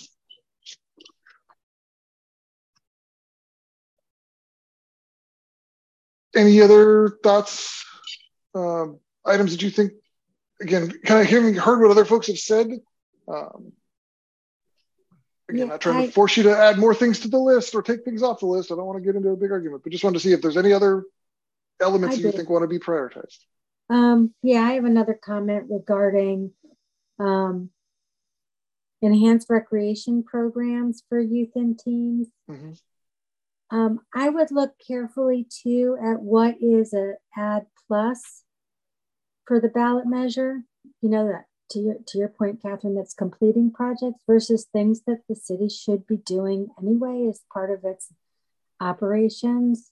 Um, and so a, a little bit of the the enhanced recreation program for youth and teens and and parallel to to bringing it in house, it feels a little bit like a um, like a little bit of a swap to to relieve some of the pressure. And I know there's sort of different buckets, um, but I, I, would take another look at that and make sure that that shouldn't be, you know, if, if there's funding for that from a from the the current operating budget as opposed to putting it in the in the um, ballot measure. Mm-hmm. Good point. The uh, that that specifically was trying to find an ongoing source of funding for that. Um, the current right. budget just has one-time money um, for a very limited portion of that. We're currently trying to find even right. more money to take over the KTUB operations. But the point is taken that there are certain things that, that you believe the city should be doing with the base budget. So I think understood. Version. I will agree with uh, Tammy on that point that you know, I know I made it already, but I think that that enhanced recreational programs, it, it doesn't draw votes. It might even actually create a negative sentiment if people read through it. Um, and if it really needs to be done and it's that important, it should be part of a regular budgeting process and not the bond issue. Make the bond issue more about um, the things that we know are the highest priority um, that the city's needed and that um, were indicated in the PROS plan and that have overwhelming support and take out things that that are not. And if those things are still meritorious find another mechanism to fund it but leave it out of this. Good point. I mean, I guess the lifeguarding sort of falls under that range too, right? That area, that concept. I can tell you that most of the so my daughter was a lifeguard during a certain period of time for City of Kirkland, right? And that is really a thankless job, and it's really hard, and it's hard to get people to do it as well. And most of the people who are there, kids, they don't want to listen to the lifeguard. okay, I mean that's the fact. Okay, and th- those. I don't know what you're talking about. Huh? Yeah, I have no idea what you're talking about. Yeah, and I'll tell you what, those kids are out there doing that lifeguarding duty. They take a heap of abuse, and I don't like it. Okay, just to be clear about it. And uh, I, you know, we need lifeguards, but what we have going on right now, it certainly I don't think it merits a place in the bond issue.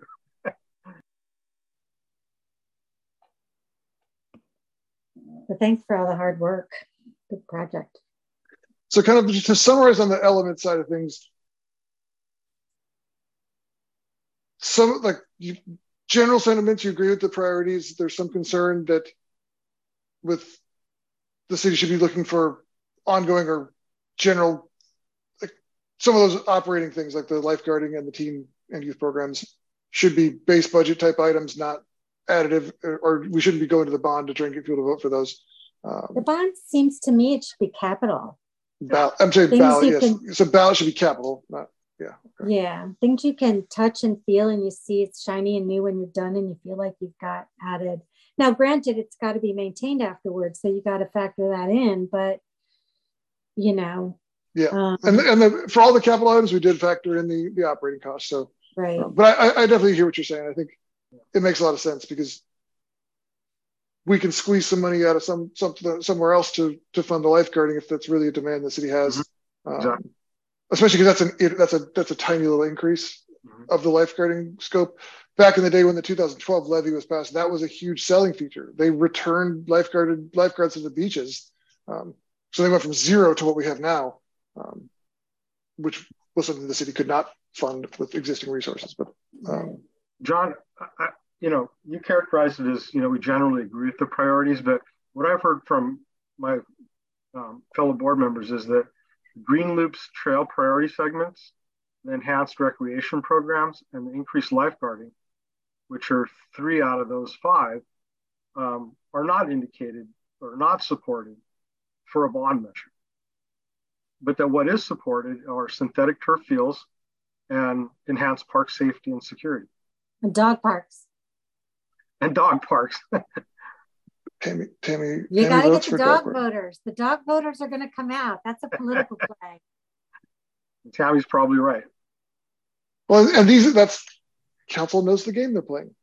They will figure out the piece that's going to get that extra ten percent of the vote if they need it. Um, well, I, I, was just trying to recharacterize your note, which is yeah. that you said we're in general agreement, but I'm sorry, but I don't think that. well, generally there was not five yeah, generally there was some agreement with them with some caveats because to Tammy's point, she said, I agree with the priority areas. Yeah, yeah, and then I had did, a few other, a few other bullets. I just okay. I heard something different. Just pick it yeah, up. No, I, I did say I agree with them, and then I. Then you went on to state all the way.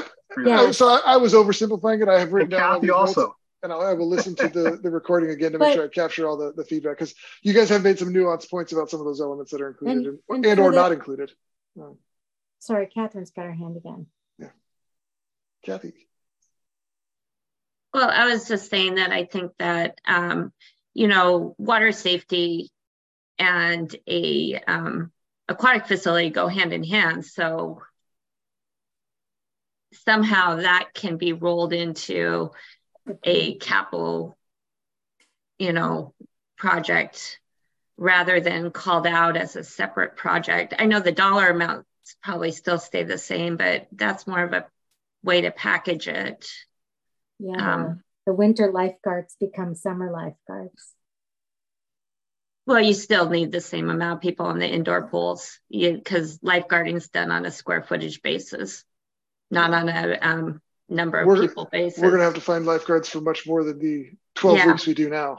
Um, we will have some full time lifeguards on our um, payroll, I'm assuming. So, um, but yeah, so that'll be a challenge. I do think that there's probably ways to leverage the aquatic center lifeguards to squeeze a few extra hours out. Um, I do um, think you know water safety is extremely important for a city that lives situated on the lake.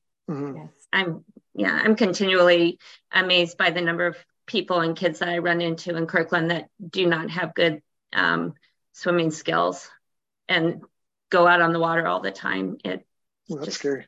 Yeah, no, it is a little bit. Um, I'm not saying I'm not speaking for PFEC or any thinking behind it.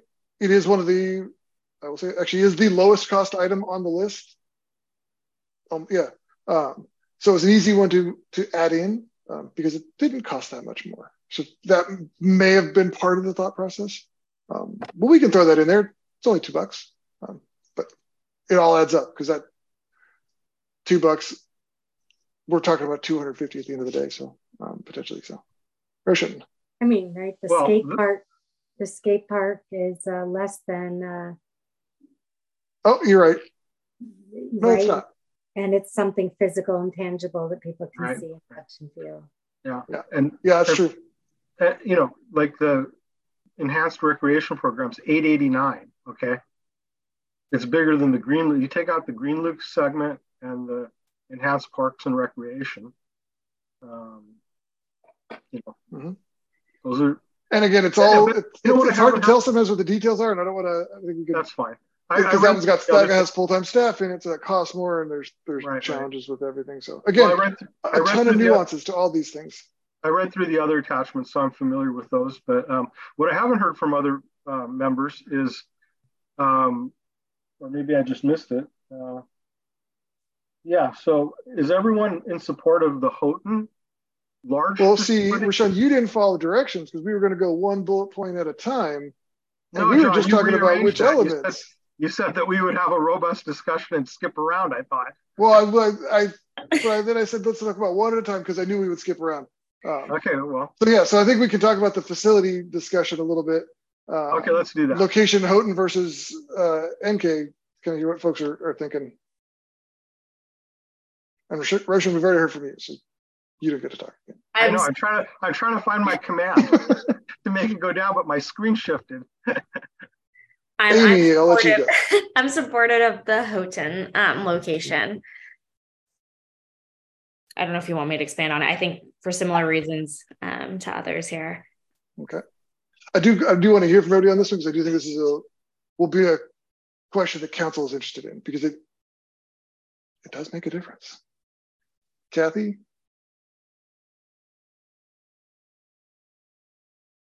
Um, I think that the Houghton also, um, I think the number of people who would vote for North Kirkland um, probably just because of that location is probably outweighed also by the number of neighbors around there that would vote against it just because of access issues. Um, I just drove by the Houghton one um, this weekend and was still like, it's it's easy access in and out. It doesn't impact any neighborhoods for parking um, considerations. Um, and I know you're not asking this, you're saying they're roughly the same size, but I would choose the facility that is the biggest because, as Roshana said, we're only going to increase the number of people. Um, I also wouldn't ever consider doing two separate aquatic facilities. That seems to me like it'll just both be crowded and not enough space for people, and it will besides the fact that it's more expensive. Mm-hmm. Thank you. Mike? Yes, well, I am certainly in favor of the Houghton site. I would love to see the biggest aquatic center possibly built there. Uh, as, as Kathy mentioned, we currently have over 90,000 people in Kirkland. That's going to grow, grow, and grow. Uh, I also want to have a facility where you can bring that that offers many different types of amenities.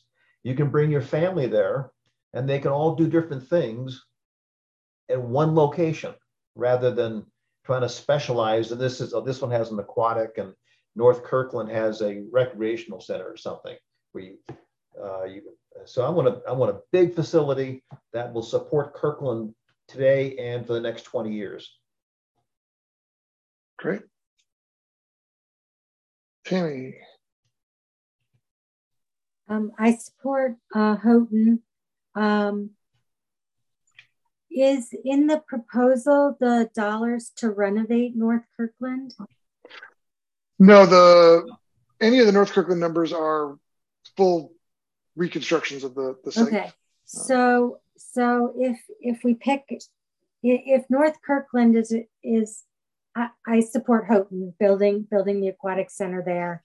Um, but having a plan for the North Kirkland Community Center to either refurbish it in some way and, and, and figure out how that's going to be sustainable for as an asset, I think is important as part of the storytelling and the narrative for the for the um, for the ballot measure because I don't I don't think we can build a brand new center and then just sort of neglect that asset. So I think that's something to consider. Um, size wise, I think the the cost the cost seemed um, worthwhile to build the bigger one. Um, having programming by by seniors, like figuring out the programming pattern for Houghton versus what we continue to use the North Kirkland Community Center for, I think is something to think about. Um, and so I would just kind of put that bug in the city council's ear. Um, and then what was the other? I think that was it. Yes, I'm done.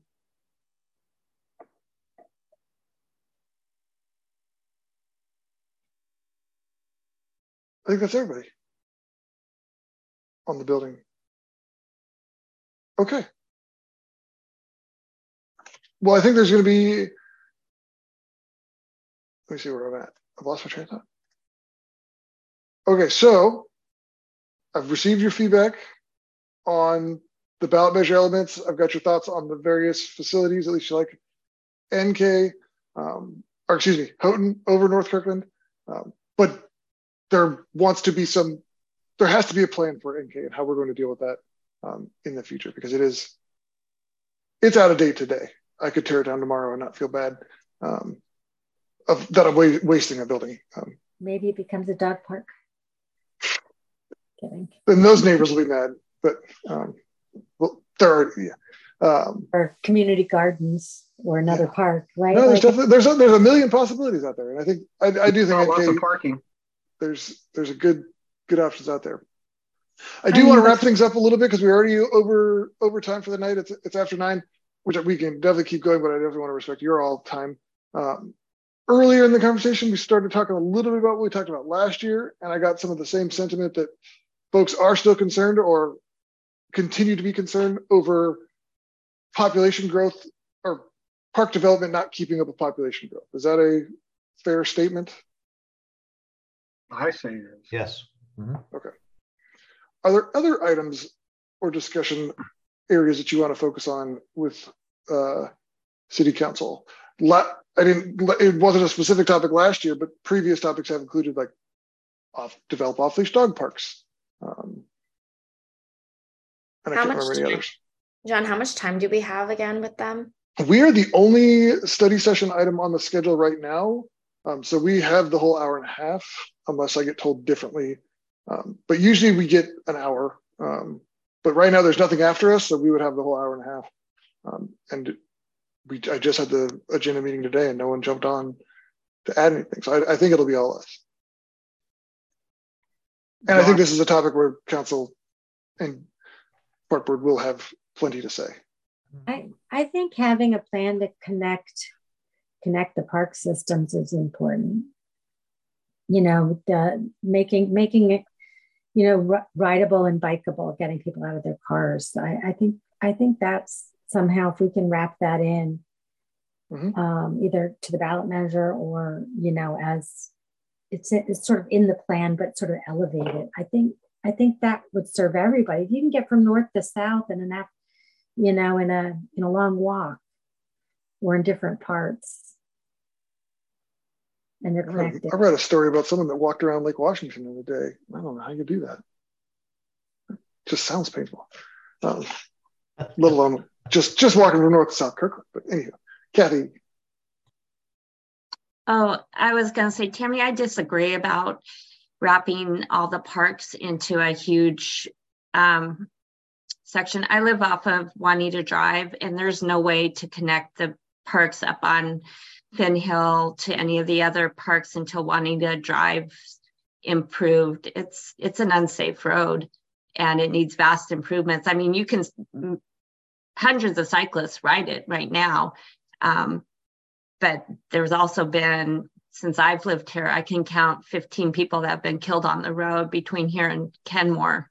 Um, and I also think that um, bike lanes are um, just politically kind of a hot button for all sorts of different reasons. And I'm a cyclist, you know.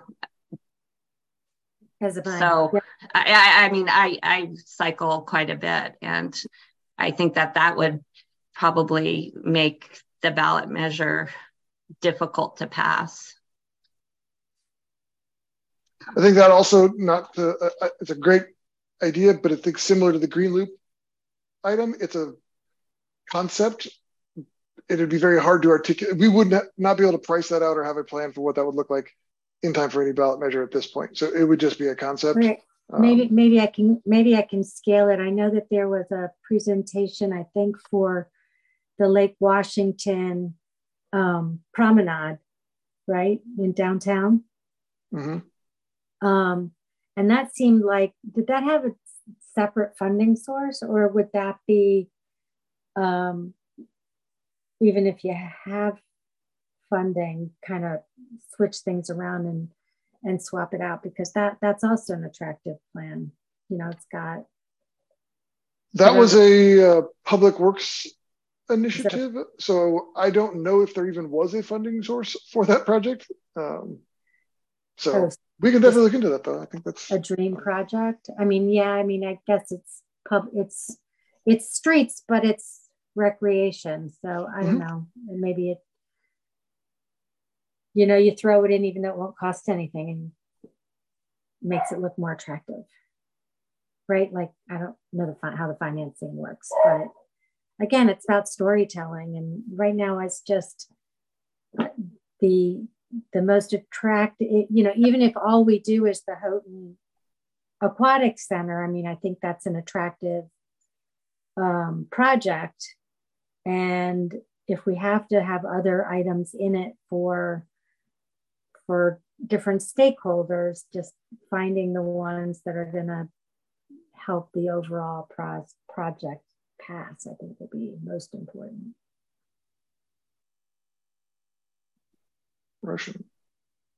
Um, about the level of service in the discussion with the council. Mm-hmm. So I think it was established pretty much conclusively that given the forecast of growth and the availability, availability of land, the way we measure service, um, it's going to need to change in some way.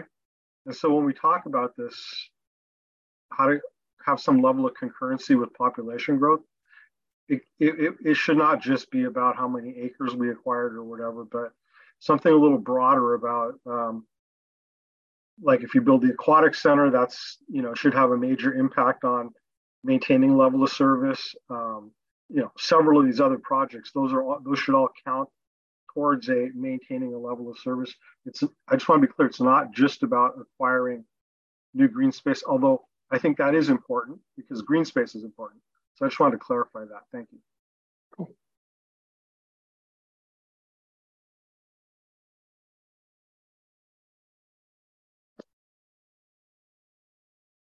Okay. Hearing no other comments, um, I think I can. I, am going to wrap up this discussion so we can we can finish up the rest of the uh, the business or the rest of the discussion items for the evening. Um, what I will do is I will try to write a summary and send it out to everybody. Um, I'll try and reach out to um, Tessa and Crystal um, to provide them some of the context and get their feedback um, as well, so they're not walking into the, the joint meeting blind. Um, but I will send out because one of the things we have to do before that joint meeting is submit a memo to council discussing or presenting what we want to talk about. So I'm gonna I'll draft that out and send that out to everybody for you all to provide feedback on, um, so that it's not just me putting my voice on park board, um, but you actually all have a chance to um, correct me when I'm when I make oversimplifications of your your recommendations. So, well, John, you did a great job facilitating. And Thank you. I appreciate it. that. Was a tough, that was a long one. And I was really impressed with the uh, the quality of the feedback we got from the from the park board members. Yeah. I, I wanted to thank you all for your your insight, good comments. Uh, so you all did your homework. So thank you. um, yeah. I don't think there's anything else on the agenda that is really critical. Um, hearing no objections, I'm going to go ahead and just move that we end this uh, end this meeting tonight, and um, give you since we're already pushing 9, 10 or something. So, um, hearing no hearing no objections, I'm going to say we are finished for tonight. Thank you. Okay. Good night, everyone.